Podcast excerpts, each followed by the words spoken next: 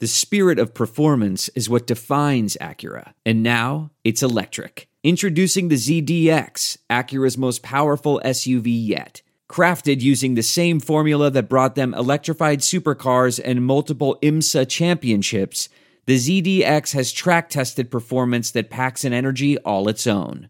Unlock the energy and order yours at Acura.com. Hey, y'all, Seven Rounds in Heaven is back. We're brought to you by Sports Drink. I'm not going to be the next head coach at LSU. Next question. It is I, Rob Paul, aka the coaching carousel connoisseur. And with me, as always, is AJ. Michigan is playoff bound. Marchese. I'm very scared about Iowa. I'm not gonna lie to you, Rob. Well, some of us don't even have a chance and have just thrown ourselves fully into the coaching carousel and transfer portal. So It's a good year for it. Today we're talking about the NFL draft prospects who throttled, coddled, and bottled in Week 13 of college football. Let's hit it. Going out to Vegas, gonna set my draft. Gonna set my draft on fire. Seven, seven, seven, seven, seven rounds in heaven with my lady, driving out to mm-hmm. Vegas, mm-hmm. baby, looking for a Stingley or Thibodeaux. Who's gonna mm-hmm. bat it on draft day? Who's gonna wager future picks away? Who's gonna reach for a blue blood lineman? The home team. Let's go seven rounds. Let's go seven rounds together. Let's go seven rounds forever. And that's a song. It's not every day you can double your money, but with my bookie, you double your money instantly thanks to their double deposit bonus for all new users. With my bookie's double deposit bonus, when you sign up at mybookie.ag and use promo code SPORTSDRINK, you'll instantly receive double your initial deposit so you can kickstart your betting experience with all the best games, leagues, and casino options to choose from. The Patriots are taking on the Bills this Monday night as they continue their quest to reclaim the AFC East title. Buffalo has looked like a legit Super Bowl contender. However, look for them to cover the spread. Thanks for the insight, my buddy.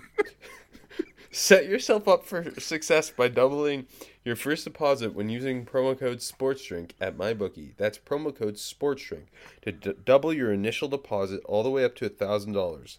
Bet anything, anywhere, anytime with MyBookie. AJ, if you were a gambling man, would you uh, would you have bet that old Jim Nagy land two potential top 100 picks at quarterback? No way. I don't. You know me. I can't. I can't buy into the Nagster, but he always beats the odds. Um, we hey, before we dive in, let's just state that we'll be saving all our hottest coaching carousel takes for the coaching carousel podcast once all the coaching vacancies have been filled this offseason. But Yeah. AJ AJ's initial take, it was a DM off uh, off air, uh, was that Brian Kelly was the perfect man for the job Yeah. In Baton Rouge. It, it's a perfect culture fit. What can I say? And AJ also said the way Brian handled it was very respectful and thoughtful. Waking up before sunrise is the Notre Dame way. To, to, to for no information. It's very Catholic of them, I think. All right, Senior Bowl acceptances. Uh, diving right in, like I mentioned. Uh, Liberty quarterback Malik Willis, Cincinnati quarterback Desmond Ridder, Cincinnati receiver Alec Pierce, Ohio State tight end Jeremy Ruckert, Oklahoma tight end slash H back Jeremiah Hall, Goat. Oklahoma guard Marquis Hayes, Minnesota offensive tackle and mammoth human Daniel Faalele, Oklahoma defensive lineman Perion Winfrey, Minnesota defensive end Esi Otom Otomwo. It's really testing me today. Minnesota DN Boye Mafe, Cincinnati edge Myjai Sanders, UNC linebacker Jeremiah Gemmel, Cincinnati linebacker Darrian Beavers, Cincinnati corner Coby Bryant, Coby, Clemson corner Mario Goodrich, and Cincinnati safety Bryan Cook. AJ, who are you most excited for? I am happy to to see all of the Bearcats. I think all those guys are good fucking football players, and all of them have had a really good season. I feel like I've mentioned all of them in, in some capacity. I feel like Ridder's the one that's gotten the least positive talk this year from us out of all those guys. You know, Bryant's had his game. Yeah, go ahead. Sorry. Pr- probably partially because it feels like he's been overhyped in the media, Yeah. but Oh, it, sure. I guess that the, he, that's a product of it being a bad quarterback class and him being a, a big name at a program that's skyrocketed. Yeah, yeah, I mean, obviously, in the past, in the history of the show, we talked about him a lot. But uh, Mm-hmm. this year, obviously, Cook, uh, we've mentioned a few times, you loved him over the summer. I love Coby, him. Coby Bryant's had a great year. Uh, Beavers just kept making plays. I, I'm pretty, and obviously, my J is my J. Like, I'm Yeah, pretty excited it- for all those dudes. Myjai Sanders is a potential first round guy you throw into the mix. I think Bryan Cook's one of the biggest risers in the country this year at safety, especially in a a not clear safety class after Muddy. Kyle Hamilton. Yeah. Uh, and then in the offensive side of the ball, obviously Willis and Ridder are the big stories. You get Malik Willis there, who's a potential first round quarterback, potentially the second quarterback, or even the first quarterback off the board at this point. Huge point. week for him. Um, where he's going to look awesome in, in, in shorts. Um, and I mean, he's one of the most physically imposing quarterbacks in recent memory. hmm Getting to see him uh, there, I, I think will will be really interesting. Um, just in terms of seeing how consistent he can be as a touch passer, because we know he's got the rocket arm, and this season hasn't gone as well as I think most most of those Liberty fans out there would have hoped. Um, thank God they can at least prey on it. Uh, but getting to see him there with with some of these um, smaller school receivers too. I want I, I just want to see in those one on ones how's his placement? How's his placement um, when it, it's isolated throws? How's his footwork look? Because we know he's got all the physical tools. Um, his, his balls. Wow, that was gonna sound weird. Uh, No comment. but but but we've seen him make some conflicting throws throughout the year. He's got Uh, conflicting wanna balls. him- yeah, that's for sure. Yes, cor- correct. It's kind of a similar thing for Ridder. Like both of them Yeah. have great, um, great arms, uh, are good athletes, and in a weak quarterback class, both could be top five quarterbacks. Um, this is a week where they can prove themselves as potential top fifty. More, more likely top fifty for Ridder, first round for Willis. Yeah. Um, aside from them, Daniel Faalele, I think, is Mhm. one of the most interesting guys they've added. Six four or, or six nine Yeah. borderline 400 pound Australian tackle from Minnesota who uh, was out last year um, due to COVID and, and has come back and kind of rebuilt his stock this year. And getting to see him in one on ones and how Yeah. he handles speed and how he handles guys who can kind of out leverage him and get underneath him, that's going to be really interesting, I think. I feel like he is either going to absolutely shine or absolutely struggle. I don't think we're going to come Yeah. out of that week being like, you know, Daniel Faalele, he looked okay. No, he's either yeah, going 'cause to be well, one, he's going to stand out more than anyone on the field. yes. I feel like like and I lean towards him coming out of that week being a first round pick. I'm just saying. I, I lean if you, you're going to make gun in my head right now. I lean that way, but uh, there is also the chance that he just uh, is completely mismatched because one on one situations aren't like aren't great sometimes for guys like him. But alas, no, I think he'll I think he'll look pretty damn good.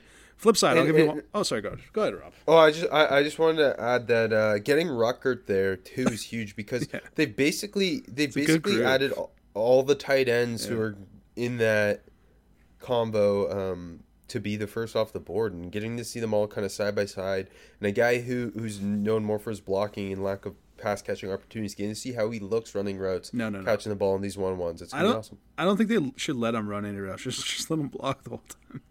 hell yeah Um, defensively, uh, you know, uh, Perion Winfrey, who I was- actually was going to name, who had a really nice game, I thought, against Oklahoma State, up and down but flashy. So I think that's a good, um, good one to add for Nagster. I think he is going to be very, very fun to see in one on ones, and I think this week his performance kind of highlighted it, where he had the two TFLs, um, had some offside calls, but also some like big time get off flashy plays.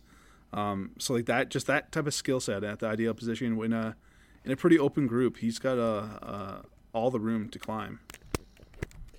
Um,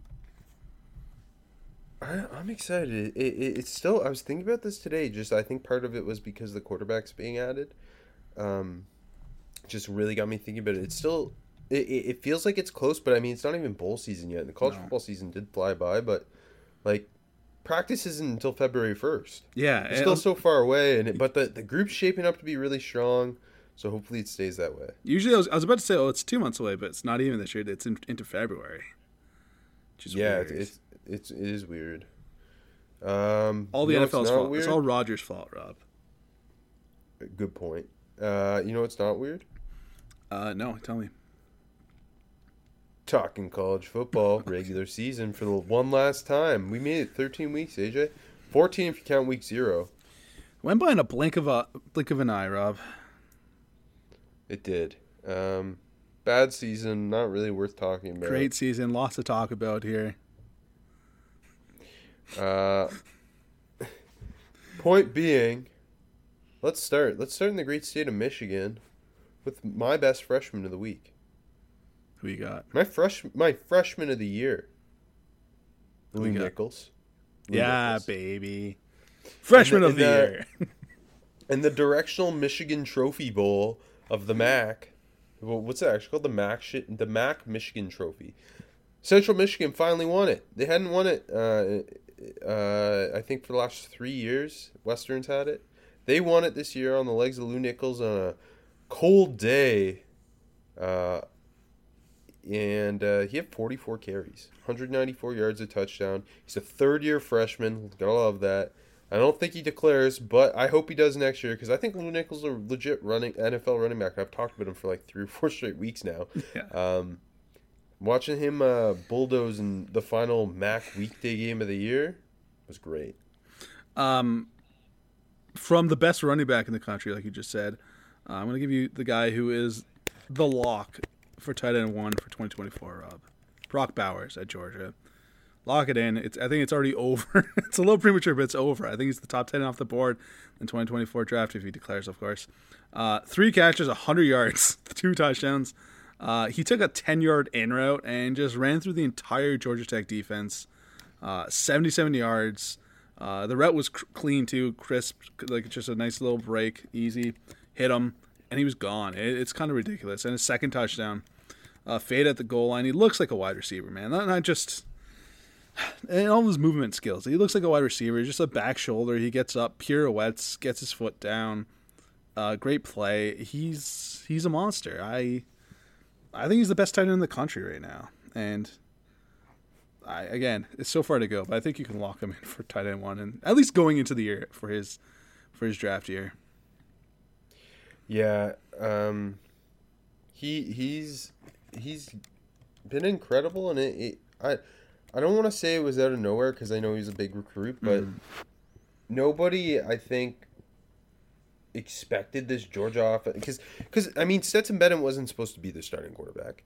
Yeah, and hey, not only that though, Georgia has a long history of getting big time tight ends and throwing them the ball twelve times in the season. yeah, very true. I mean, the the other thing too being like Darnell Washington was one of the best freshman tight ends last year, and everyone expected him to be the dude. Versus all of a sudden Brock Bowers, and entered the year and event once he started getting touches, you couldn't not play him because he's amazing. Yeah, And the, the the the body control, the pure athleticism on the on the um just the, to outrun the entire Georgia Tech defense like Yeah. on his big catch and run it was ridiculous. He, he eliminated angles from the safeties. Um speaking of safeties, going back to the great state of Michigan. I thought Rod Moore played a heck of a game for the Michigan Wolverines against the Buckeyes. please. I'm sure there's gonna be lots of Michigan talk. So continue. This is the only guy I wrote down for anything. Uh, Ro- Rob Moore just he he continually came up and, and made stick hits on TreVeyon Henderson, a, another freshman who I'll mention in a second. But it, just his ability to fill, I thought was huge. And in a game where it felt like the Michigan pass rushers were wrecking the Michigan or the Ohio State passing game for the most part because Buckeyes O line just couldn't handle Ojabo and Aidan Hutchinson. Uh, in run support, I thought Rod Moore was like one of the biggest difference makers because for a little bit there, TreVeyon Henderson was starting to get going. Yeah, Um, it, it kind of fizzled down the stretch, and uh, Ohio State didn't go to him as much. But I don't know, Rob Moore just I, as a non like I didn't know much about Rob Moore entering this game. I came away thinking this this this is a, a great player to have next to a, a more of a cover man in Dax Hill, and, and then I go and I, I search up Rod Moore and he's 173 pounds yeah. is what the Wolverines have him listed at. And he's doing that. Uh, I don't know. I was just real impressed by that. Yeah, like like like Hawkins, you know, he's 6'1", 220 ish, and he like that's what he's good for, you know. And he had a really really solid game too, and he's had a really good year. Um, like he'll be a D three guy. We haven't talked to him, but he's had a really good year. Um, but at his size, no, he was he was he was absolutely fantastic. He just said, and there definitely was that glimpse of, oh no, is Henderson about to about to run wild in this game? But like I said, Moore and, and company, they did just a great job of bottling him up. Yeah, and uh, just to touch on Henderson quickly, um, wasn't his best game, 74 on the ground, 54 through the air, but he was, like, I thought he played it pretty well given the circumstances, and he broke Maurice Clarett's uh, freshman touchdown record uh, with his 19th touchdown of the year, and he uh, he lived up to all the hype that he was like built like he and ended up more. over thousand yards. Yeah. yeah, over thousand yards, seven pop, 15 t- rushing touchdowns, and, and I think did more as a pass catcher than people expected as well. Miyan Williams bottled up too much. Let's. You know what? Okay, my, my Miyan Williams build doesn't make sense to me, and it never will. I kind of I, I, I like Miyan Williams. Um, me too. But yeah, no, for sure, it's like hard to criticize um, Henderson specifically. Like you know, he's a freshman, man. What, what else do you want for him? Really? Do you have any other? Do you have Do you have any other freshmen? No. Let's jump to sophomore. And I was gonna give the the first nod just out of respect, to be polite, to Jackson Smith-Njigba, who he's great every week, Rob. I mean, again, leading the Buckeyes in catches and yards. Uh, I don't think he was their best wide receiver, but I think it was another really, really, really good game from him. And uh, watching him next year is going to be a pain in the ass again. I mean, he's he's really good. What else can you say? Yeah. So the the solace I found in this loss uh, to Michigan, where it, Michigan kind of took the reins of this game right away.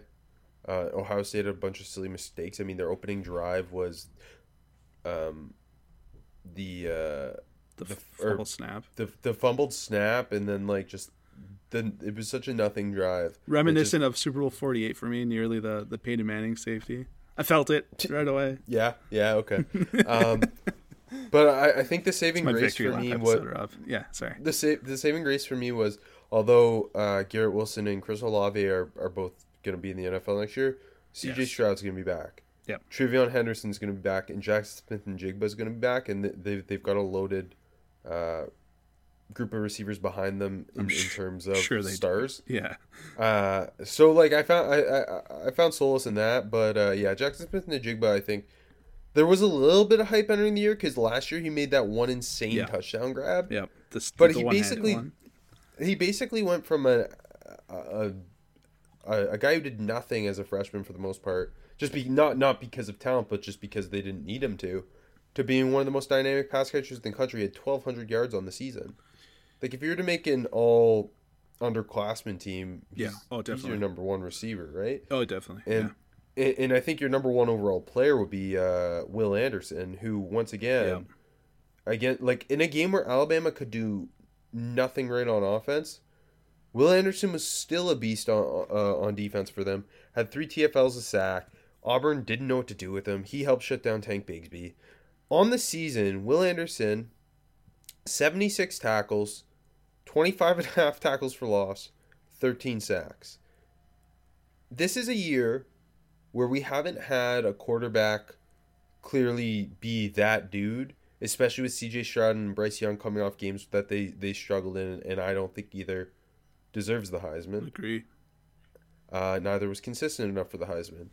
Um, as great as Kenneth Walker was this year, it didn't feel like a Heisman running back season by him. Nope. Would you agree? Yeah, especially with the Ohio State game leaving the bad taste in your mouth, right? Yeah, like even though he he bounced back pretty well against Penn State, like sixteen hundred yards, 18 touchdowns. I mean, Christian McCaffrey had like a thousand more yards than that and didn't win the Heisman. Mm-hmm. Um, and, and, and so to me, you come back to two things. What was the best unit in the country? Was Georgia's defense and who was the best player in the country? It was Will Anderson. This is the year to give the Heisman to a defensive player.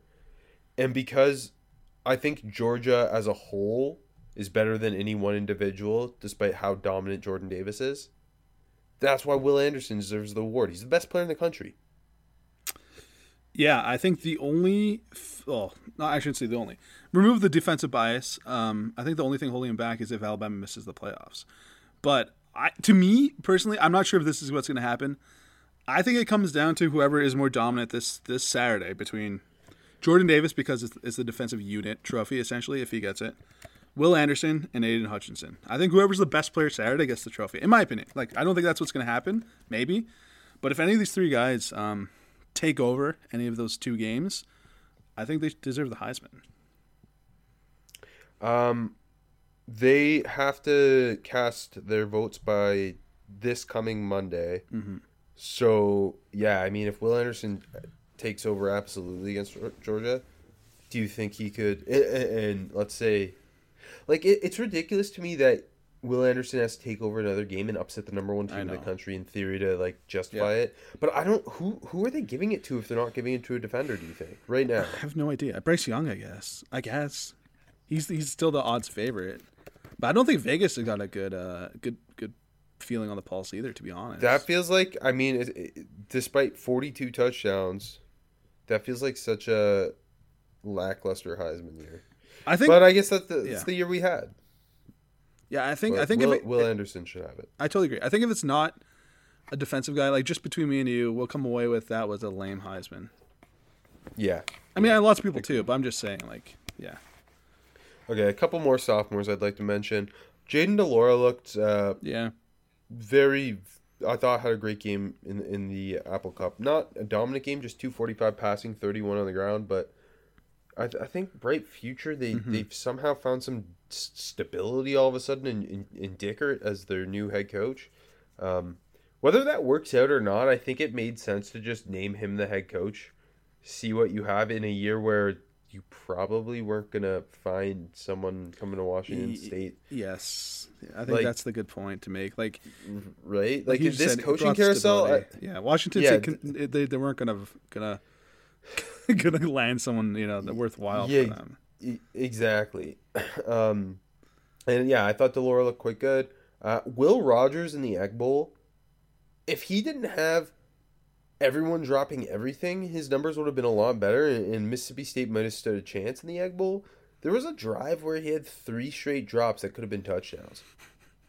I felt so bad for him, and and he's looked good as uh, Mike Leach's guy, and mm-hmm. um, I I think uh, set to put up huge numbers again next year. Like this year, he threw for over four thousand yards, seventy five percent completion, thirty five touchdowns. Like great year.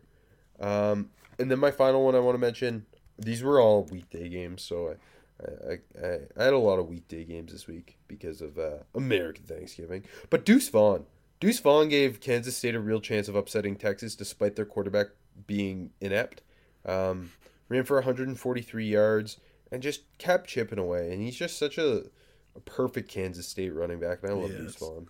Yeah, I, I do too. Um, Did, Hey, hey, hey, we're gonna we're gonna probably be way higher on Deuce Vaughn in next year's draft than anyone. So he, I mean, he just feels so underappreciated because he's at K State.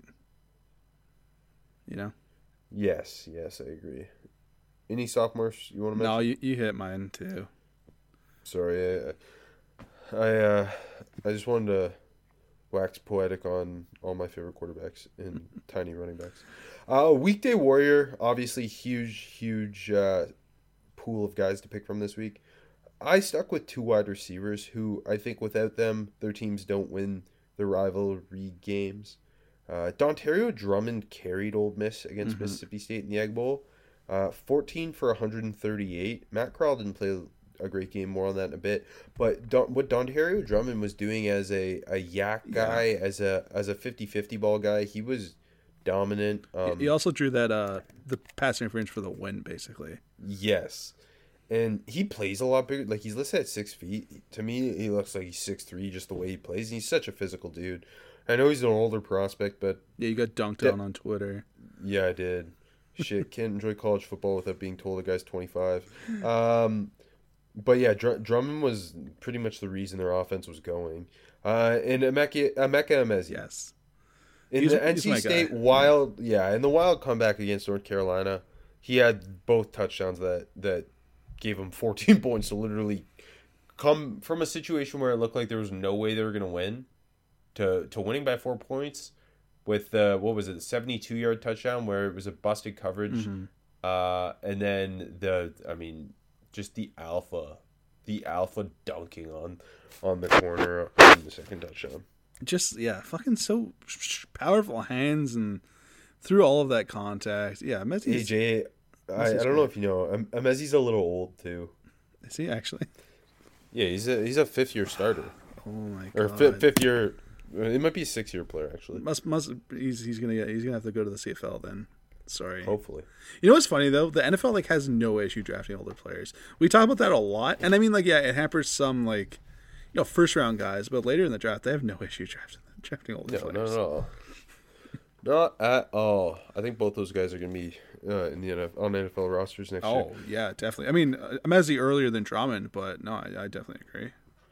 Um, okay, best prospects. I didn't have a definite offensive prospect of the week. Did you? It's, it's embarrassing for you to say that after watching Hassan. Has- no, I'm just kidding. Haskins wasn't my guy. No, I didn't either. I mean, Haskins was amazing, but uh, I gave it to John Dotson in the snow, king of the snow. Okay. Okay, cool, cool, cool. I'm glad you. We, we both picked receivers. It's been the year of the receiver essentially. Um, I I, I picked Treylon Burks, uh, for what he did against Missouri. I got real into the Arkansas Missouri game on Friday afternoon. I don't know what was going on. I was home alone, just thriving. Um, but was- yeah, Dotson Batty Dot- versus Burks. It was sick. Yeah, it was sick. Dotson's a great pick. A guy who I think could really actually push for a first round selection. I agree. He's just been that good. Uh, and in the snow, his route running was still unstoppable. Yeah, it was pretty ridiculous. Like, and just like, oh, first of all, this game, like any, I wish it was like on an, any other week of the season because most weeks this is like the game of the week. It was so much fun watching these two play in the snow, and the the amount of ridiculous catches in like a foot of snow was insane. And, and Dotson was there making ridiculous catch. Like, uh, there was the first Penn State touchdown, which was fucking sick. Dove for the pylon, like looked like he was playing in perfect conditions. Like you said, his route running he had no issues in the snow. It, it was like it wasn't even there. It was it was really impressive. Eight, eight catches, 137 yards, two touchdowns. Uh, then he had that like awesome leaping catch on, on their last drive too. Um, Dotson was awesome, man. I, I just came away so impressed with him doing all of that in in a fucking blizzard. Um, yeah, no, that's a good pick. I, I to to me, uh, the the three guys I was looking at were him, Treylon Burks, uh, and Garrett Wilson, but they didn't win. Um, Wilson was great. But more more later for sure. Yeah. Um, I went with Burks because it just, just again, he was banged up. He was in and out of the medical tent. So was KJ Jefferson, by the way. Uh, KJ Jefferson's so fun. I love Arkansas, but uh, five, five for one twenty nine and a touchdown, which I mean, that's that's peanuts for Treylon Burks. But um, at one point, the the the play that really just unleashed them was the Missouri put a, a freshman corner one on one with Burks with no safety help, and it was it was like it, Burks was like barely set when they snapped the ball, and it- it was just like a little tiny stutter about three yards into the the go route, and flew by the corner, and it was like five yards of separation, fifty two yard touchdown. And that was his big play, but throughout the game, he just kept coming up when KJ Jefferson needed him for a first down. And he's just been every bit as good. The receiver class in general has been every bit as good as we'd hoped. And his his physicality and, and speed and everything he does is just so magnificent. I love Treylon Burks. Me too. I think Burks and Wilson are a tick above the rest of the group now. And who, who do you think's going to be your wide receiver one? You think you're just going to stick with Wilson, or I'm probably gonna have Wilson because I think he's uh, a little more dynamic than Treylon Yeah. Burks, but I think I Hey, agree with hey, you, but I, I- think Burks think would be you're my still- favorite. I still think you- you're you're sleeping on Jameson Williams being in that conversation, despite him being ejected for targeting. Um, you know what? I think that's fair, like in terms of the af- actual draft stock. But I think when we come down to it, uh, my grouping will be those two, and then the next group, just personally. Um, and my question to you is: Is that next group going to include Jahan Dotson? I think it will. I think it will be Rob. I think it's Okay, Yeah. my question to you: please. Who goes higher, Olave or Dotson? That's a good question. Um, that's a good question. I mean, I fall back on Olave, but I wouldn't be shocked if it's, if it's Dotson. He's going to test better, I- right? I think that that's part of why it's impor- important for Olave to be at the Senior Bowl as well. I totally agree, and that's a week that he's going to absolutely shine in. Yes, We talked about that yes. before. Like he's going to be, he's going to be one of the like, obviously not just in name. Obviously, he'll be a headliner, but watching him in practice and coaches talking to him and all of that and scouts, uh, he's going to be, he's going to come into the week as a headline and, and leave the week even a brighter light. I think, but no, I think that that that'll be big for him. Dotson too, though. I think Dotson's going to come out there and start too. Defensively, do we Yeah. both have Aidan Hutchinson as best prospect? Yeah, it's one of the best defensive prospect performances since we started doing the podcast, like for sure, if not the best. and he is clearly at this point he's been named our, our defensive prospect i think by far the most or just i i, think uh, we tend to always have a wide receiver for offense and Yeah, Aidan Hut- Hutchinson for defense. It's just it's, like, and it, it seems lazy, but Well, when it's it's three sacks every week, when it's fucking when he's not getting there, he's just throwing Thayer Munford into the that was, ground. that was my favorite play. when, when, when it's which I, I think is a play that's being slept on because yeah Mum- Munford kicked back out the left tackle later in the game and uh in Hutchinson just throws him Because it didn't result And in a a guy- sack, but that was fucking. that's a guy who's been a starting left tackle in the Big Ten for four years um and I mean I, I think you're right in that, that that was probably the most holy shit play Yeah, Um, and, and he had a couple pressures too. Like there, there was one point uh, early in the game where he just inside move on uh, Nicholas Petit Frere and huge pressure, and it was when he wasn't getting home. drew, drew that hole He was- Petit Frere too in the second half. Yeah, he he set up um, sacks for other people just by pushing pushing the pocket. Um, there, yeah, there was sack uh, was all was all Hutchinson too. Mm-hmm. And, and there was when he lined up uh, against Juan Jones at one point, and um, the la- the the other edge rusher, I don't know if it was Ojabo or not, forced. Uh, yeah, it was Ojabo. Forced uh, Stroud kind of up in the pocket, and Aidan Hutchinson just kept working for a sack. Like him and Ojabo are just ridiculous. I mean, the the numbers support that too. They they're the they have the most sacks among uh, any duo in college football for a reason, right? Yeah, and uh, from PFF, his 50, he had 15 pressures in the game. That's that's most in PFF college football history. It's 2014, Like- but still. Yeah, go ahead. He he he he on multiple occasions made Petit Frere, who at points in time has been considered a potential first round left tackle. Day two at the worst. Yes. Right, like he is considered one of the best pr- prospects among offensive tackles in the country, no Has doubt. Had a great year And- and- too. And Hutchinson just made him look like a backup, like made him look like a scrub. There was there was the one where I think was it um, it was a club rip maybe, and he just like Petit Frere was just diving at him because he doesn't know Yeah. what to do. He doesn't have the he didn't have the athleticism to get outside on him, but he doesn't also didn't have that the the hands to compete with the power that uh, Hutchinson has behind his hands. I don't know. It was it was a ridiculous performance. It was for a guy who's been the best defensive prospect multiple weeks on this show. You already said it, and you've watched it more than anyone. This was his best game of the year and their biggest game. Yeah, and like uh, sitting on the couch, going into like you know watching the fucking pregame show. I'm like, for Michigan to win, Aidan Hutchinson has to be special, special, and he's been special all year. But he needs to take it to another fucking level, and he did. He did, and Michigan never does that. It was amazing, and he did. Um, yeah, so his 15 pressures, that's more than Ohio State has allowed to a whole team this year. Um, his, his he's got a pressure rate for more PFF shit. 18.5% uh, pressure rate this year. And like to put that into perspective, uh, Chase Young had 17.7 in, in his amazing 2019 year where he was a Heisman candidate. Um, I think give Hutchinson the Heisman, man. Fuck it. Give it to Is him. is is Hutchinson going to be the first pick in the draft? Is Hutchinson okay? Let me. That's a tough question. Is Hutchinson going to go above Kayvon Thibodeaux? Because it feels like that that it had been trending that direction, but it's still because I think Aidan Hutchinson's. I do think that he will go ahead of him, um, but I, I it seems like people are still reluctant to think that. Maybe it's because no one's really fully immersed themselves in the tape of this year yet. But I think Yeah. Hutchinson's clearly been better this year. Um, Yeah, and has. has has has more in terms of pass rush. Like he is a better pass rusher than Kayvon Thibodeaux because of what he can do with his hands.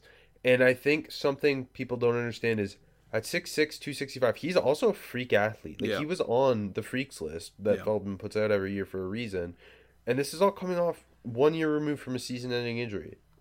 Yeah, I think I think you just put all the fucking the evidence on the table. I think he's going over Thibodeaux, and like uh, they're not far off athletically. I think Hutchinson might be a better athlete. Like I don't know, maybe that's maybe it's a little hard to say, but like they're both phenomenal. Like I, what right now are you going to put on the table that puts Thibodeaux firmly ahead of Hutchinson? And I, I mean, I think they go one and two, but I'm just I'm just saying, and especially you know Yeah. with, with Detroit, Hutchinson feels more like Dan Campbell, and you're keeping him in state.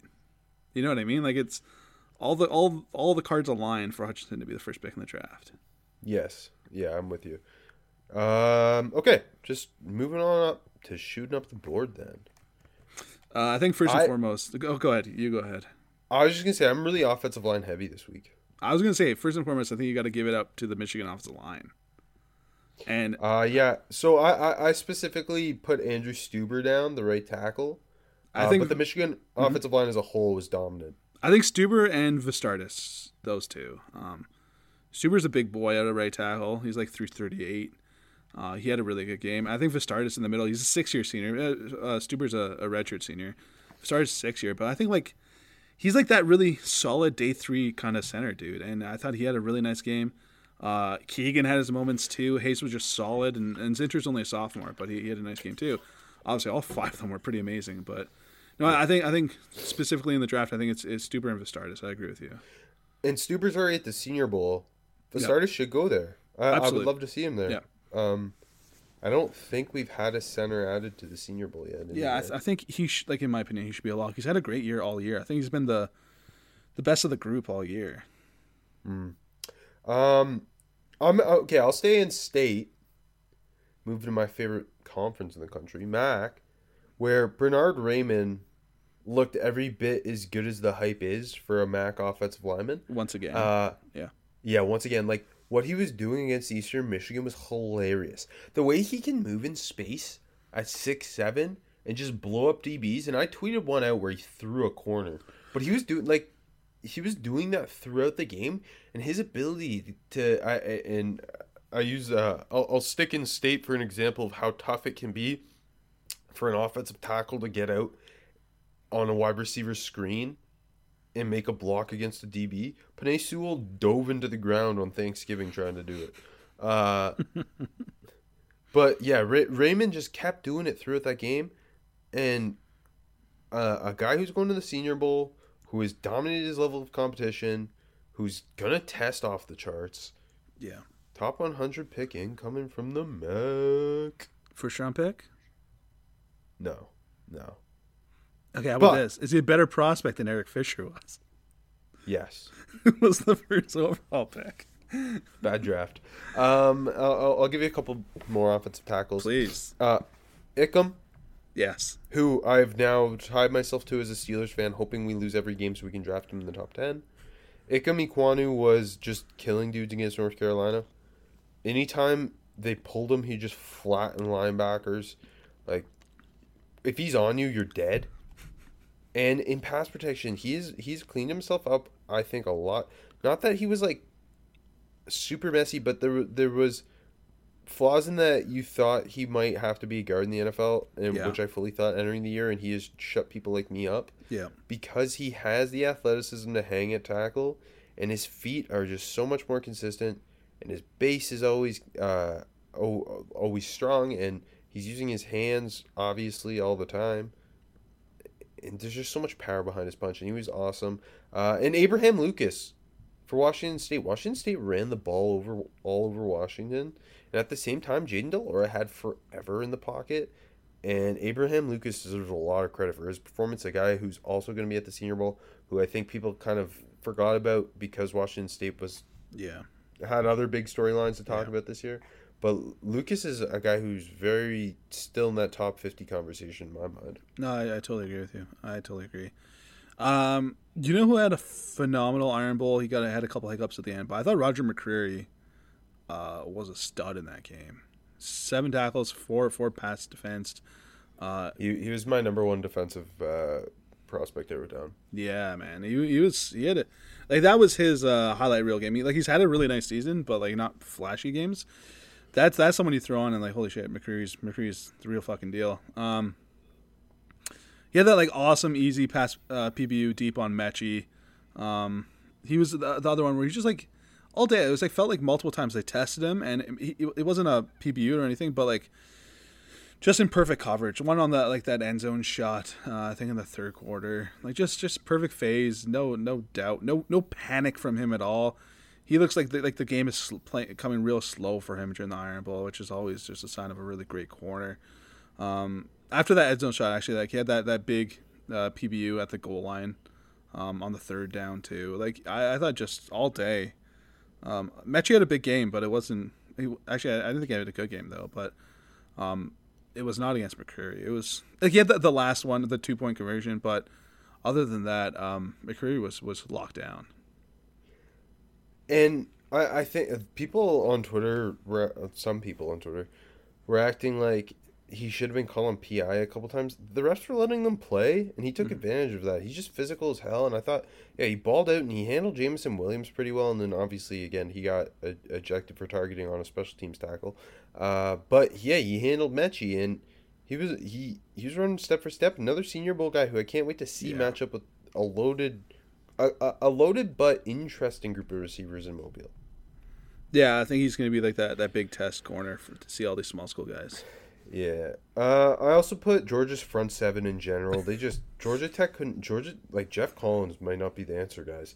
Georgia Tech threw for 68 yards and averaged 2.8 a carry. Go back to the triple option. Nakobe Dean, Quay Walker, Nolan Smith, Devonte Wyatt, Channing Tindall, Jordan Davis, Travon Walker are all draftable front seven players. Uh, multiple top 50 guys in there. And then Jalen Carter might be the best of the bunch, and he's an extra. Yeah. They are just so dominant as a unit. Yeah. Um, oh, so, do, uh, do you have anyone else? Sorry. Yeah, I got lots of people. Um, oh, okay, go ahead. I was gonna give a big shout out to Garrett Wilson. I don't know where you had him, but I I didn't put him anywhere. It wasn't worth talking about Buckeye. I thought he was fantastic. He, I thought he was the best player for the Buckeyes, and every time he touched the ball, he kept just making. You know, he was getting tough yards. It felt like, and just making stuff happen after the catch. Like it wasn't breaking the big play, but then he had that fucking insane touchdown catch. But uh, wasn't breaking the big one really, but that that that touchdown catch was fucking ridiculous. They're just like uh, uh, Gray was in perfect coverage too. It just just just was, ridiculous. And um, in a game where like you know Ohio State stunk it up pretty good. Well, like it wasn't that bad, but they got dominated. Uh, Wilson Wilson was fantastic. Um, going to my game of the week: Western Kentucky versus Marshall early on, we're approaching halftime, and I was ready to put Bailey Zappe on sliding down the board, mm-hmm. which is fucking sin in my house. Well, guess what? the Zap man pulled it together. Marshall was winning, and Western Kentucky, the Hilltoppers, end up blowing yeah. the Thundering Herd out. He throws for four touchdowns, three twenty eight. He didn't get, he couldn't get into a rhythm early. He he had some off placement throws. But then something clicked and they were just on. And it was downfield. It was like his receivers were running pretty open too. But I don't know. It's a bad quarterback class. He looks like a day three guy who could mm-hmm. be a vet back up in this league. And I don't know. I love Bailey Zappe. I, I do too. You know I do too. Uh, we've hit a lot of my guys, but I'll give you. I'll give you. I just got to mention Hassan Haskins again. Uh, that, that I mean, the offensive line was so fucking good, but I mean, it's not like he wasn't fucking fantastic as well. He's just a good back, man. I, he's going to get to the league and be a solid, solid running back for a long time, in, in my opinion. I mean, five touchdowns just absolutely ridiculous, but still. Um, oh, go ahead. On the topic of running back, I wrote down three, not to the extent of Hassan Haskins, mm-hmm. but uh, three running backs who sound like they'll be in this draft class um, because Bam Knight, the NC State back, participated in senior night. So did Ikem, by the way, for the Wolfpack.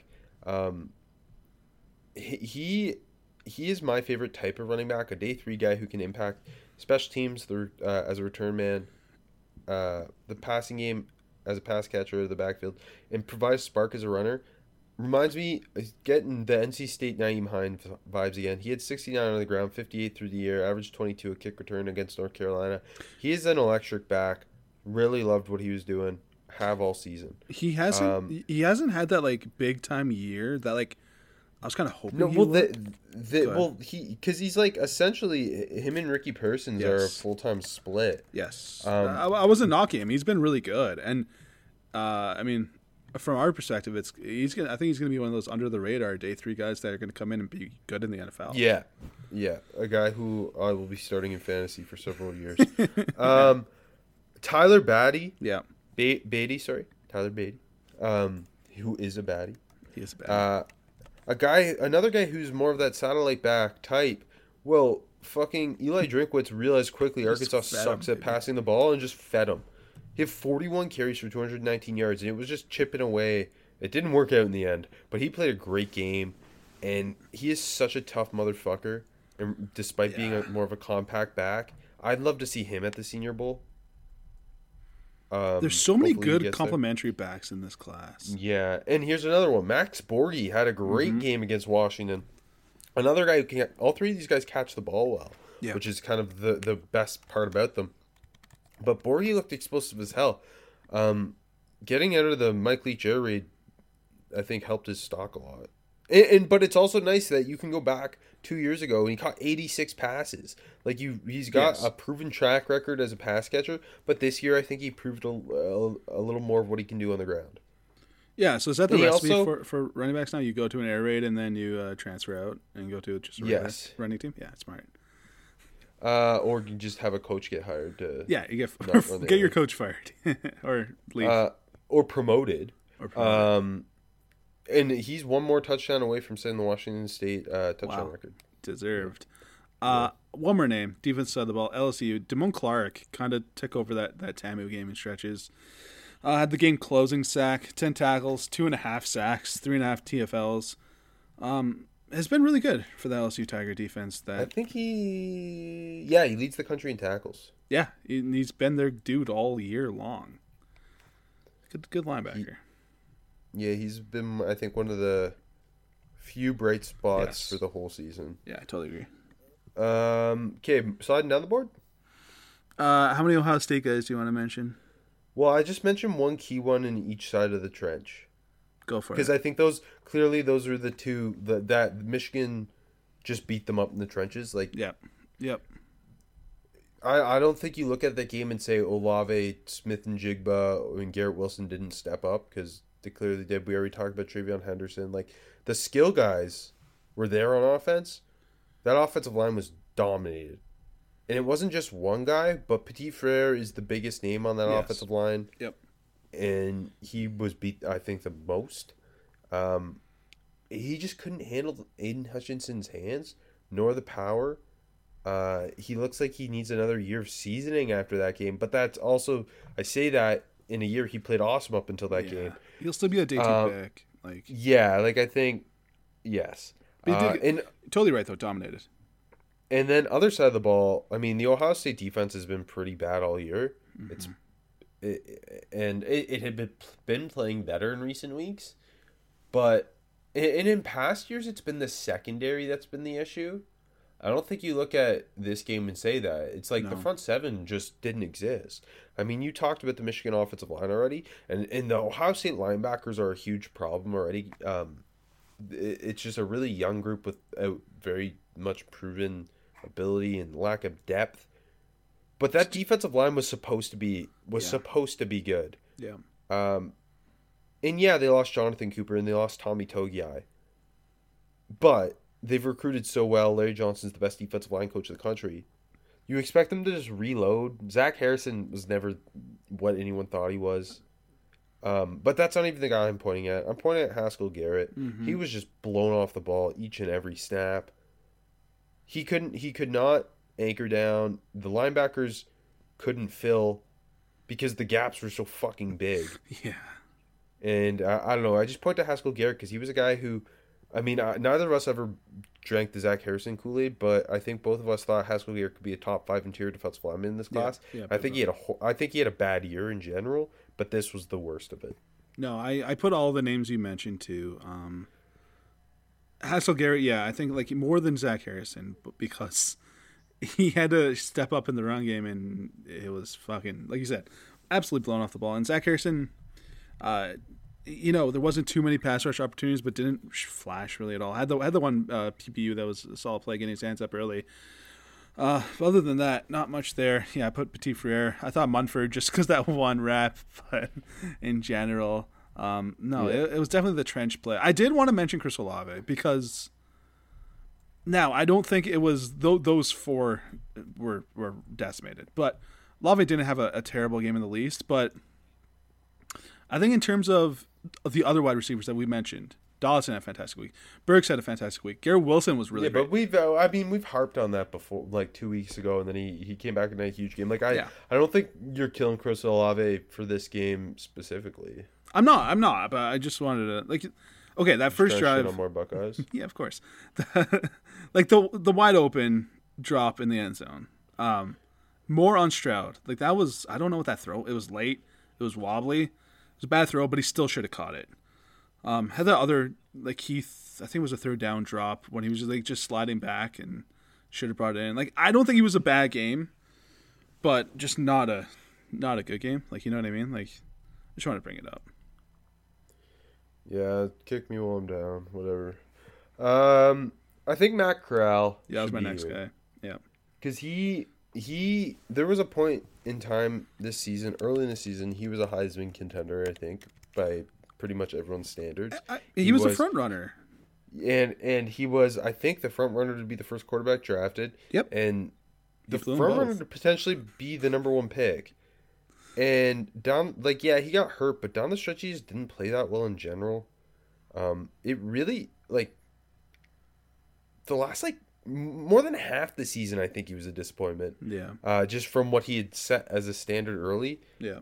Um, and the Egg Bowl was just a very nothing game from him. Like, was he horrible? No, he missed some throws. The interception was really bad. The their interception was really bad. And like like I said, Dontario Drummond did a lot of the the dirty work for them to win that game. And Yeah. I don't know, like I don't come away from that game thinking Matt Corral should definitely declare, and I don't come away from that game thinking Matt Corral's the clear quarterback one. I don't come away from that game thinking any quarterback should go in the first round in this class. Like, if I honestly, if I'm gonna bet on a quarterback in this class, I'm gonna bet on the guy with the most tools, and that's Malik Willis. And I like I'm not sitting here saying Malik Willis should be a first round quarterback, but Yeah. like, uh, like I don't know. Um, I'm actually just quickly scrolling through Dane Brugler's. Dane Brugler put out a mock today. Think had Kenny Pickett go first, right? Ken- yeah, Pick- Pickett's the first quarterback off the board, tenth overall, and No, thank you. okay, yes, Sam Howell goes sixteenth, so I don't know. No, I'm thank you. Kool Aid, but but uh, point. Oh, and Corral go in the first round. Um, Wa- Washington was it? I can't remember. does he, yeah, yeah, yeah. Does he have Malik Willis go? I can't remember. No. Okay, okay interesting. Like I don't. Um, yeah, yeah, interesting indeed. Um, we'll leave it there. Um, uh, but I like I don't feel good about taking any of them. That's why, like, as a Steelers fan, I really want Ikem, and the next year we'll just suck for Bryce Young or or CJ Stroud. yeah. No, this I quarterback class is is it's not as bad as the year fucking EJ Manuel went in the first round, no. but uh, or the year Christian Ponder went in the first round. because there's no Florida uh, State quarterback. But uh, yeah, just wild. Anyway, I don't. I totally agree with you. I mean, obviously, we have not dug into the tape yet, but I feel like quarterback's the one position you get a good feel for uh, in season. You know, compared to the rest. You know, um, because that's the that's, that's the prime time position. It's the one that matters the most. Sorry, the rest of the positions. Um, and that being said, I I'm very very not comfortable taking any of these guys in the first round. I, I totally agree, and I think I agree with you that if if it's gonna be anyone, it's Malik Willis, and you're like a playoff team that has a starting quarterback, and you're you know, you can sit him and, and let him take over for your vet. You know what I mean? Like that type of situation. yeah, Um, you know, I, I was gonna throw John Metchie's name here. I know he had 13 grabs for 150, but like I don't know, the drops are kind of ugly, and it just didn't come away with super impressing. He did turn it up at the you know the last drive in the overtime, but he, he I he he won't declare, right? You don't think? no, no, I don't. Why Like, would he? it- Why would he? Especially like you know Bryce Young's coming back. yeah, You apparently Bill O'Brien's coming back. Didn't get that Virginia Tech job. Wild.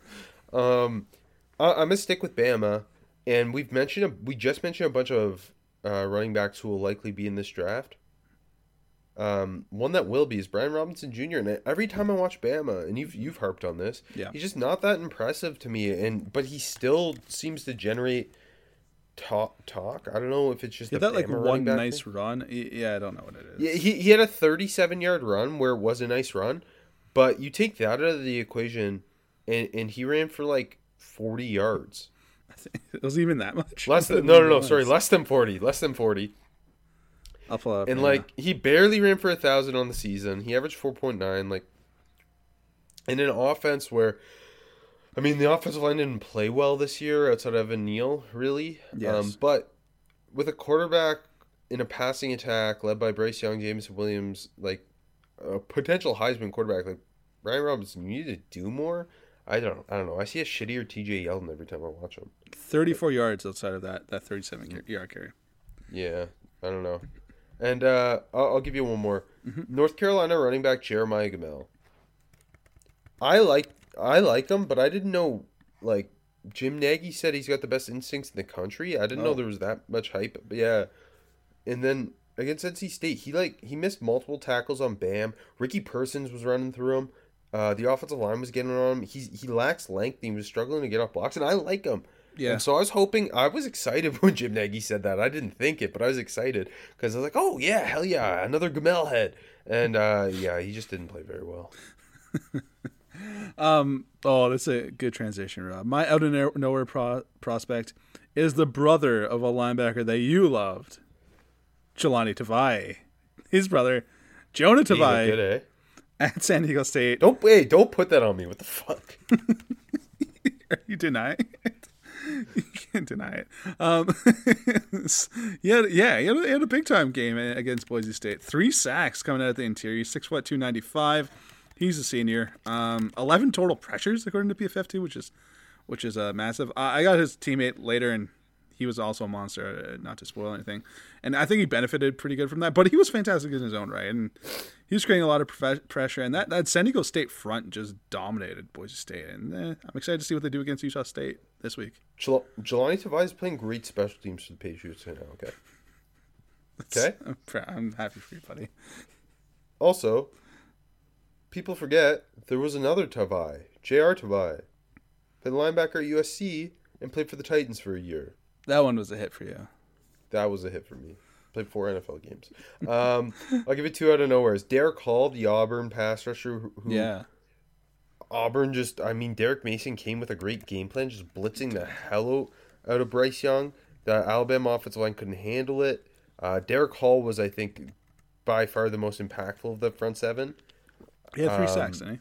Pretty sure. Yeah, and, and uh, he's just playing relentless.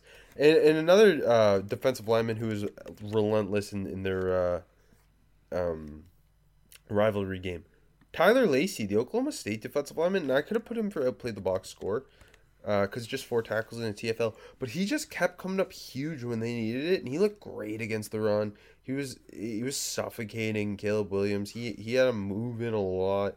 Uh, interesting kind of tweener guy who plays some five tech kicks inside. Uh, junior. I don't know. I like Lacy, uh, although he wears eighty nine, which I don't love for a defensive lineman. He's he's yeah he's, he's been good for them for sure. Yeah. Um. Oh, I might as well stick in that game for my prospect. It made me look stupid. I, I think I've mentioned Nik Bonitto twice for sliding down the board this year. He was Oklahoma's best player against Oklahoma State in Bedlam. They couldn't block him. Uh, it didn't end up mattering because the Oklahoma State defense played so well. Despite, I mean, 37-33 is a low-scoring Bedlam. Uh, a defensive Bedlam, if you will. Um, but yeah, Ben- Bonitto, I thought that was kind of his mo felt like his most impactful game I'd seen this year, and he he was he was just going balls to the wall. Oh, the, the defense was creating points. You know the muff punts and all that too. So like it was like Yeah, it was a higher scoring game than it really was. Yeah. yeah, Uh, I'm. You know what? Okay, I didn't have a clear guy like just for this week's performance. That's a guy that we've talked about quite a few times. Um, Isaiah Spiller, like, I obviously wasn't super impressed in the summer, but I still thought he was a good back, and he's he's had such a disappointing year. He had 11 carries for 27 yards against LSU, and Devon Achane is a better football player than Isaiah Spiller. So I just feel dumb for ever kind of buying into like this time last year. If you asked me, I thought Spiller would be like him and Hall were obviously one and two, and you know maybe not first round guys, but close to it. And uh, then you know in the summer it's like, eh, maybe he's not that good. And now at that point, this like like day two, but still at this point, I'm like, I don't want to be the one buying him. You know what I mean? Like I don't know where he's gonna go, and I, I don't really want to be the one to draft him. Um. Yeah. Fair. I. I mean, this running back class, like we've talked about several day three comp, like you said earlier, complimentary running backs. Yeah. Who, to me, I would much rather have than these guys. I would have to take top one hundred. Yeah. Just just build It's a a bad. duo. It's a bad draft in general, but it's deep at several positions. I like it's bad. I mean, in terms of premium talent, premium talent at certain positions, but there's Yeah. a lot of depth. The running back, I there's always gonna be depth, and you're gonna hit on guys. I mean, speaking of day three backs, like Elijah Mitchell's been great for San Francisco this mm-hmm. year, and that's just another one of those dudes. You know? I. Yeah, don't know. just I- just build me a duo out of guys we've named in the podcast. They're gonna be day three. Like on this episode, they're gonna be day three guys. Like, why not? exactly. Give me give me Uh, Haskins and and uh, Badie. Like, come on, that'd be sick. Uh, prospect versus prospect matchup. Not that it was good, but I think it was the marquee matchup. Uh, Ohio State's offensive line versus Michigan's edge. Yeah, I, put- I Like, put the- Michigan that- uh, offense Ohio State in the trenches, both sides. Yeah, okay. Like you have to. Um, I I think like that's the game to go to when looking at several of these dudes. Mm-hmm. Uh, played the back box score. I put I put Punt God. Respect. Okay, good. I'm yeah. Let's hear Matt- it. How do you say his last name? I, Araiza, I think. Araiza. Matt Araiza, the San Diego State punter who has Twitter ablazing. Punt God. uh, six punts, 47 and a half average, two inside the 20. Um, be, be, that average is down because directional punting, Yeah. pinning. The net was 44 and a half, I believe. He's just an unbelievable punter. I, I put him for the country. for small school guy. Yeah. Okay, he like he's one of the best punters I've seen. I think he's the best punter I've seen since Michael Dickson at Texas. I think so fair? too. This is my first real look at him. Yeah. Yeah, same. Because uh, I don't. I try not to watch any game Brady Hoke coaches, um, especially because fucking at one point Brady Hoke called that stupid ass fake punt, and we didn't get to see a punt from Mm-hmm. Araiza, and that's the only reason any of us were watching on a Friday. Um, he's averaging 51 and a half this year, and it's funny because he's been their full time field goal kicker for three years, but this is his first year as the starting punter. Um, He's and he, he, he he's like he's gonna go early day three if he declares. yes, yeah, and he was kicking in this game, and like he's yeah, not. and, he, and and another reason he don't play the box score is he went two for four on field goals. Well, what, the one field goal he missed, as you Laces pointed in. out, was laces in. That's not on him. He's 47. unbelievable. He had he had the leg from 47. It was it was there. yeah, He just He's a missed it 'cause great lace- punter. Yeah, the first punt too, like like right away, the very first punt, it was like 61 yards down at the 11. yeah. Was like, it was, I was like, awesome. shit. Guess what? My uh, my outplayed the box score. I'm sticking with his teammate. Um, I, I'm going with Cam Thomas on the defensive side of the ball. Okay, so Yeah, let's talk about him. th- I this wanna- is perfect because Mm-hmm. I put him for overhyped. you know, I thought about it, but I thought he had a really good game. So, th- but here's me. I'm hearing all this first round Yes, stuff with him. I was going to bring and that this up. is my like like you just mentioned. This was kind of our first time watching a San Diego State game live this year. Yeah. So I, I'm ready to watch Cam Thomas take over as lo- uh, uh, as well as Punt God, and, and and Cam Thomas played a good game, um, but I, I thought especially the the pass rush didn't come till later. I felt uh, he looked really good against the run throughout the game, but the, and then I was like maybe. I've just mentally made up this this first round hype, but then like Dane Brugler's mock No. had him go in the first round. It's very real. So yeah, I, my point would would have been he had or is going to be he had a really really good game. I don't know how refined he is. I don't think I see a first round guy. Uh, I think he had like nine pressures. It felt a lot to me. He had that that awesome, really just heavy handed, uh, quick shit. And the Boise State offensive line played a shit game too. I think that made him look better. Um, early in the game, he had that really just easy, just swipe shed and just heavy hands. Uh, put the hit on Bachmeier, and that that was the interception.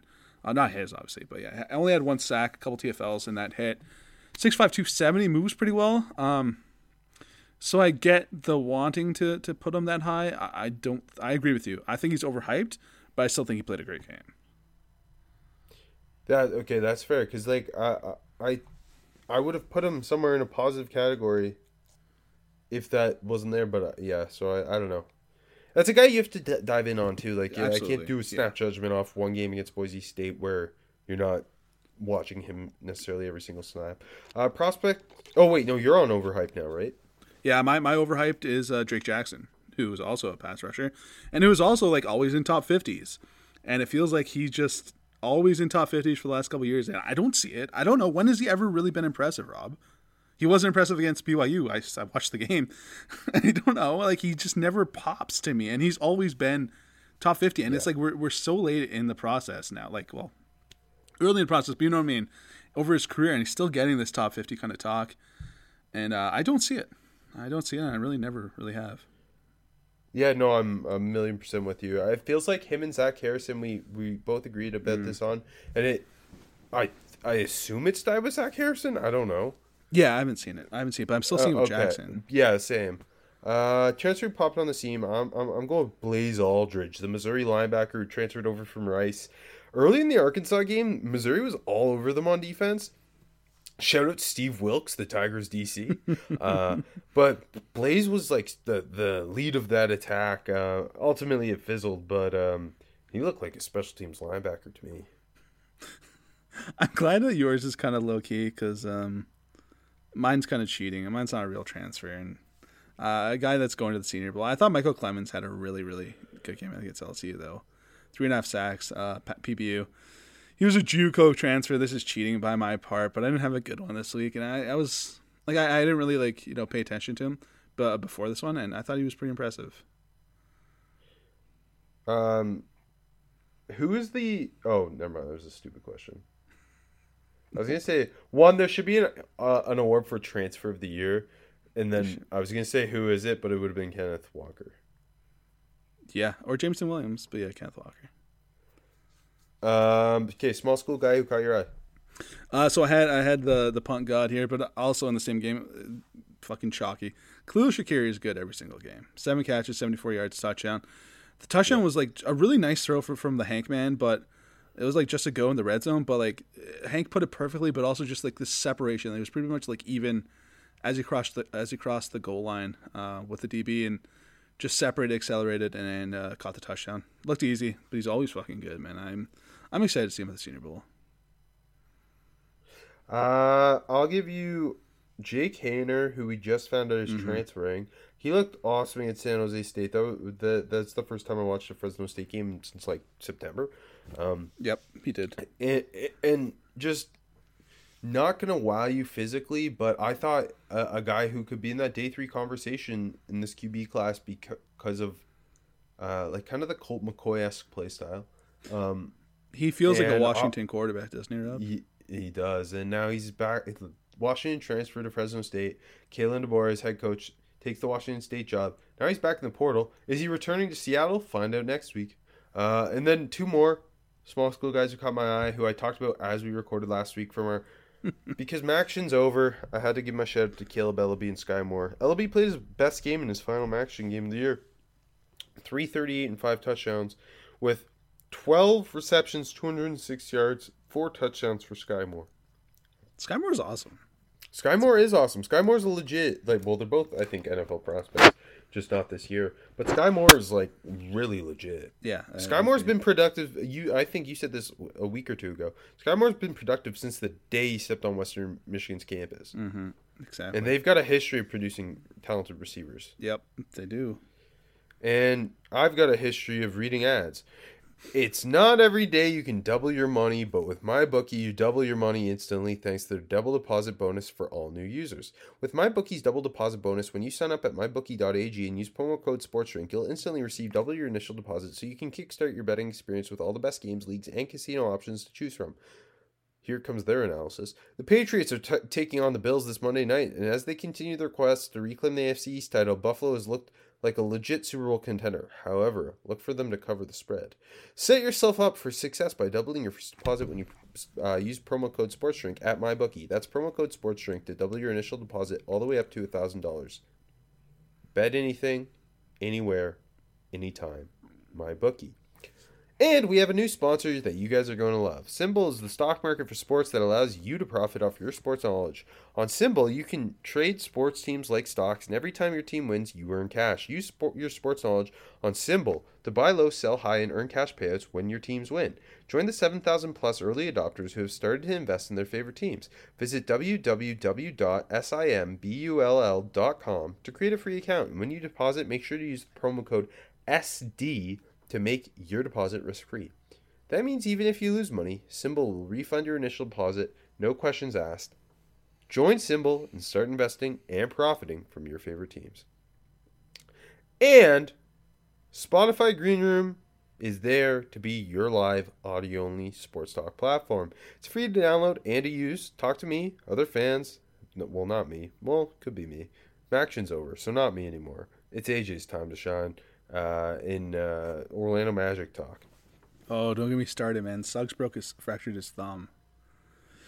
So don't talk to AJ either. Perfect for watch parties, debates, post game breakdowns, and reacting to breaking news. Share your own experiences on the app. All you need to do is download the Spotify Green Room app free in the iOS App Store, create a profile, link your Twitter, and join the group. Follow me, well, not me, follow other people to be notified when their rooms go live.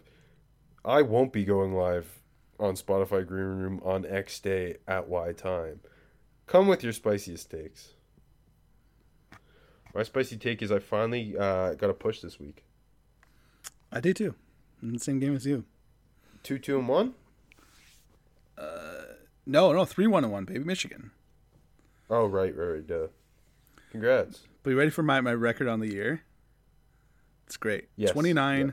29, and 2. Okay, that's way better than mine. Mine's a winning record, but not as cool. 38, 21, and one. It's a hell of a year, man. You should be proud of yourself. But it all comes down to this week. The ultimate week where we're picking all 11 games. That's right, the 10 conference games and USC at Cal. It's it's one extra on a 10 pack for me this week. Um, love that. Uh, do we count the USC Cal game in this? Absolutely, we counted. Of course. Okay, good. I, I didn't know if it would like was like bad too, but I'm glad it's not. uh, okay.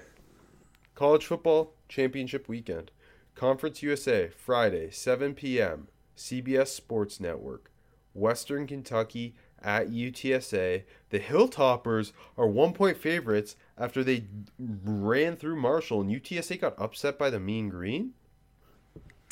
I think this is a this is a tricky one. Starting off this week, Rob. I I went back and forth. This is at the Alamo Dome, the, the greatest venue in all of sports. Um, only second, well, second to the Kiwi Dome, of course. Um, but I I can't, in my heart of hearts, pick against the Zap man. I just can't. I just can't. He's going to step up to the occasion. Uh, UTSA Meet Beep has been sh- not struggling. I mean, obviously they struggled this week, but like they've been faltering a bit in recent weeks. We've talked about it a little bit. Uh, Western Kentucky they can falter at the beginning, and then they turn it on. Uh, Hilltoppers top the conference. That's what I'm saying. Uh, I, I'm with you. Uh, I can't pick against Bailey Zappe and the Houston Baptist crew uh, in Bowling Green, Kentucky either. I know it's going to be in San Antonio, and I love Jeff Traylor and I love Frank Harris, but I don't know. It just it leaves a bad taste in my mouth. The Mean Green ran through UTSA. Yeah. Also, Seth Littrell, Littrell might have saved his job with that game. Respect that. I, I've always been a Littrell head. I'll say that. Um. Okay, Pac-12 Friday night, the other Friday nighter, 8 p.m. ABC, number 10 Oregon versus number 17 Utah, uh, in Las Vegas. The Utes are three-point favorites. Obviously, Utah beat them earlier uh, this season. I'm riding with Utah. I like Utah. Oregon just always seems disappointing. They seem like they're just riding high off that beating that fraud Ohio State team. Well, Utah has found its way. It took some some bumps early, but once Cam Rising took over at quarterback, they kind of found the recipe. Um, run the ball and let Devin Lloyd kill people. Yeah, pretty much. You know who the big winner I think in this in this game is, Rob? It's the Pac-12 for leaving Levi Stadium finally and moving to Las Vegas, which is a great home for the Pac-12 championship game. And uh, I'm taking the Utes as well. I feel very similar to you. Uh, why the hell would you not take Utah after they just smacked Oregon in the fucking mouth? Uh, not two weeks ago. Like, Yeah. why pick the Ducks? Like, uh, roll Utes. Okay, the most important game. Mm-hmm. MAC Championship, 12 p.m. ESP, 12 p.m. ESPN. This game is normally on a Friday, I swear. I think it is right. Yeah. Yeah, I don't I don't love that I got a couple problems here. I don't love that I got to try and watch four championship games in that 3 4 p.m. window and I only get two at noon. But Like, thank God me we another- got the Mac. Is what you're saying. Yeah, yeah is what I'm saying. Give me give me another at noon, right? Cuz I mean 8 p.m. you've got the ACC and the Big 10. Like uh, you want just those two in my opinion. But uh, like throw the Mountain West or the, or the Sun Belt into that noon window. I don't know. And I mean, they- San. Diego State hosted a noon game. Exactly. this they week can do any. They can do anything. Uh, okay, but tw- tw- 12 p.m. ESPN, Kent State versus Northern Illinois, uh, in Detroit, Motor City. Northern We- Illinois has like kind of fallen off the, their Yeah. their their championship seat. Kent State's three point favorites. I'm riding the Flash, man. Like Northern Illinois, their point differential is negative this year. Lombardi's. I don't know if he's gonna play. I'm not sure. He was out this week. Yeah, Uh, might be out again. R- they got routed. They got routed by Western Michigan. regardless, he's not healthy. Kent State already beat them this year in maybe the MAC game of the year between the Yeah. Crum and, and Rudolph. That's that's a hell of a du- duel. I, I I don't see a good reason why this is only three points. If I'm being completely K- honest. K- Kent State lives and dies by high scoring games. Yes, um, they do. Their, the like their two losses they gave up uh, in the within the MAC I should say. Uh, were, they gave up 64 to Western Michigan and 54 to Central Michigan, but I don't think Northern Illinois got the guns to do that. Uh, and Dustin Crum hasn't had the year a lot of people hoped for, but Marquez Cooper's freaking dynamic. Uh, and I don't know if this is a shootout game. I just and Lombardi's not healthy, then I don't see Northern Illinois keeping up. Stop Rudolph and you win this game. I think pretty much because you're gonna you're gonna Yeah. score on, on Northern Illinois. Yeah, I'm taking Kent State too. Big 12 championship. It's almost like a, it's a weird vibe because it's, it's so it's noon ABC. Number nine Baylor, number five Oklahoma State in Arlington. We don't normally get these two specifically in the Big 12 championship game. Um, both teams play great defense. It's not like a normal Big 12. I Told you, man. It's changed. It's changed, especially with Oklahoma and Texas fucking off. I'm I know Baylor played Texas Tech close, but plus five and a half. I'm taking the Bears. Uh, Ryan Abrams Smith. I think Baylor has a little more to offer. Uh, is Bohanon playing? I guess I should have checked that. I didn't check either. That's, that's, I should have checked too. Um, regardless, I, I he's not on the he's not on the injury report. I'm gonna ride him. Okay. Um, I'm also taking Baylor. Uh, You know, I'll give you two reasons. One, like you said, two good defensive teams. It feels like they're built to just play each other close, right? Like so. Uh, apparently questionable. Uh, apparently, but regardless. Um, so I think I think your your checkout is good. Um, they're kind of they're built to play each other tight, you know, and so I think I would have picked the points either way, but. Look, I I think this is a this the Big Twelve is shifting a bit here, but one thing the Big Twelve is always good for is fucking themselves and shooting themselves in the foot. And that being said, the best way to do that would be uh, a Baylor win and Oklahoma State not going into the playoffs. So I think that's what happens. But regardless, I'll take the points. Even if I think Oklahoma State, if they win, it's less than five and a half. Um, yeah, no, I, I I also think Baylor just has a more consistent offensive identity right now. Yes, yeah, I agree. Like Sanders has Uh, been, it's had a weird year, but been good for them. It's it's kind of weird. Um, yes.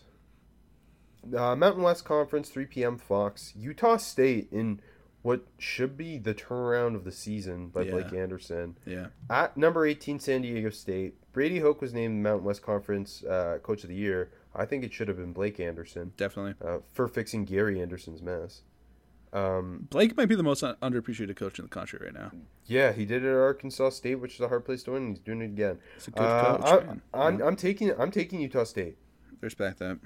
I but San Diego State's passing game, like their their backup quarterback had to come in to beat Boise State. Logan Bonner's coming off a five touchdown game. Utah State's got some dogs on defense. They're built their defense is built by transfers. They got um, one of the most dynamic pass catchers in the country, Deven Thompkins. I don't know. I just don't think San Diego State has much going for its offense, They don't. and like their punters are the best player. I mean, that's actually accurate. I'm taking I'm taking the Aztecs. Uh, it's a home game, but just like when the Chargers play there, there's zero home presence for San Diego State because it's in Carson, California. Uh, San Diego teams really got to stop playing LA. That's all I'll say. Um, but push comes to shove, um, I'm going to trust Cam Thomas and uh, Tavai to take over this game. But that San Diego State offense is You- not fun. Good. You're known for trusting Brady Hoke. And I love Brady Hoke. I trust him with my life. Um, that offense is not fun, but they get it done. I don't know. Uh, Aztec up, baby. Um, Trickiest game of Some- the week coming up. I'm going to say some it. Sunbelt, Sunbelt, 3:30 p.m. ESPN. Appalachian State at number 24 Louisiana. Billy Napier's coaching this game, even though he's taking the Florida job. I'm I'm I'm I'm riding Raging Cajun. Napier takes him out on top. Agreed. Agreed. So like this game could go one or two ways. It's either, you know, the coach is leaving, you know, you shit the bed, you're you're you're done, and that makes sense. Like that that happens more often than not. But I don't see that happening with Napier. I don't know why. Just something about this team, something about his vibe. I don't think they're quitting on him. I think they're you know, like they're they're they're playing for Florida's head coach. You know what I mean? Like I think that's something to be kind of proud of. He's been there for so long. This whole unit has been it feels like I mean, obviously not the running backs, but so many guys just feel like they've been there for for playing for him for so long. A lot of seniors, um, at home getting points too. I feel like this this and Kent. I think I think it's a tricky game, but I think them and Kent State are kind of like the the two fun money good picks of the week. Um, yes. Uh, sorry, I was just scanning to see because I was going to ask you. I, I wanted to make sure we covered all the G5 conference championships first. Which are you most excited for? Of the G five, Yes. I guess Houston and Cincy, which is our next game. Oh But, uh, yeah, sorry. I I I power six guy over here. I know, I know. I, I don't know. That's a good question. I, I guess I guess Houston and Cincy. It's just because you know I want to see Cincy handle business. They're, if I may intro. Okay, give uh, well, well, we're on it. AAC, 4 p.m. ABC, number 21 Houston at number 4 Cincinnati. Uh, Bearcats 10 and a half point favorites. Are we both taking the Bearcats? Yes, I'm taking the Bearcats. I mean, it's it's in it's in Cincinnati too, uh, so that's just- something to be said. Yeah. I, I refuse to believe Clayton Tune can can keep uh, this Bearcats defense from making him like keep. I can't even say, say a sentence. I'm so riled up. I refuse to believe Clayton Tune can win this game, and I refuse to believe Clayton Tune can hang more than 20 points on this team. And I think the Bearcats, despite the Houston defense being quite good, I think that Ridder is known for making a splash play here or there. Alec Pierce is awesome. I think Uh, I think. Cincy has had you know like they they've had their their, their downturn all like and it, they didn't lose Yeah. obviously.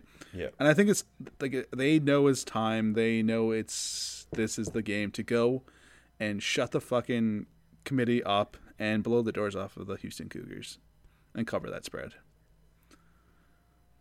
Um, okay, I just want to say the Conference USA is my the one I'm most excited for. Uh, Yeah, it's a, that's a tricky game, man.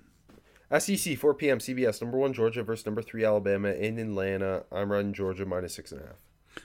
Okay, I will say this: How many times have we seen it where the SEC fucking rigs the SEC championship game to get both teams in? I think it's happening again. I, I'm I'm gonna take Bama plus the points because I don't trust the SEC. That's the only reason.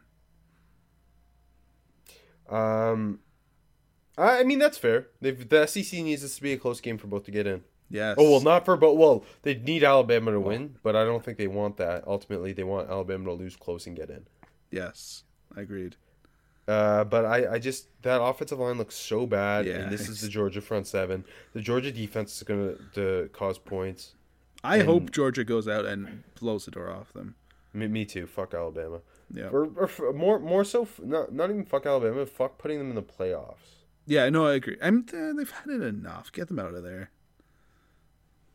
Uh, Big Ten, 8 p.m. Fox, number 13 Iowa versus number 2 Michigan in Indy at Lucas Oil. Wolverines, uh, 11 point favorites. I have to take Iowa plus the points. I'm I'm scared. I don't know. I'm scared, Rob. Like last last week was the game, obviously, but it's also the game of the, the season for Michigan. It's it always is for both programs, obviously. Something about this has me scared. I really hope they pull it off, but I think Iowa covers. Okay, you're a coward. I, I'm taking know. Michigan. I, I've got nothing else to say. ACC 8 p.m. ABC, the the best of the best. Save it for last. Number 15 Pitt versus number 16 Wake. Wake three point dogs in Charlotte, essentially, essentially in on their territory. Pat Narduzzi gonna get the Notre Dame job if he wins this game. Dave Clawson just signed an extension. I like Sam Hartman in this Wake team too much to pick against them. I know you're a Pickett head, so Yeah, me. I, I love Pickett. No, I, I think it comes. I think it's it's a this is like a like not a good football game, but I think it's gonna be a fun football game, and uh, I think it comes down to that that Wake passing attack, and I think that that Pitt secondary doesn't have the goods to stop them. This year, Kenny Pickett threw more touchdowns than he had in the previous three years combined. I just want to say that. I think it's gonna be a shootout. I, I I'm gonna pull up the I hope the, so. the I total hope so. right now. I think it's gonna be. And I think in, on the flip side, Iowa and Michigan is not gonna be. Oh, the total's 70, 72 and a half. So Over. Uh, and finally, 11 p.m. after all the, the important games uh, we got the real happen. important games. Yeah. 11 p.m. FS1, USC at Cal. Absolutely nothing on the line. Neither can be bowl eligible. Which They're fighting to they're fighting to be five and seven. Trojans. I'm taking the Trojans. They got the Lincoln Riley bump. The boys That's- are going to be playing. Ja- I was gonna say Jackson the Dart. same thing. Yeah. My friend of the show, uh, Matt McCoon, said Jackson Dart's at his best at late at night, and this is as late at night as it gets. Oh yeah, I totally totally agree. Under the lights at Berkeley on Championship Saturday. This is the game of the week. Uh, I totally agree. The Lincoln bump. It's it's gonna be true. Uh, go Trojans. Good work, AJ. Long app had to, had to cover a lot. American Thanksgiving games caused more talk, I guess, and all the conference championships. Best of luck. You too. Um, with Western Kentucky, thank you. yeah, with your Hilltoppers, baby. Good luck to the Hilltoppers.